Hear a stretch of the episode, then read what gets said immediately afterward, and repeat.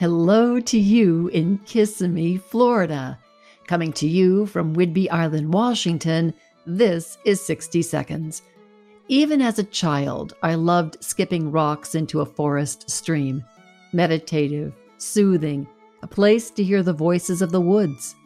Skipping my stones and asking my questions of the universe the other afternoon, I heard a small voice that said, You have everything you want.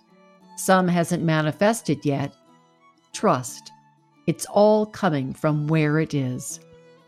Pretty simple, huh? You'd be surprised to learn that many people don't believe in voices or forest beings or even angels. But for those who do, like us, you know that these voices help us to make a better world for ourselves based on trust and freedom and choice.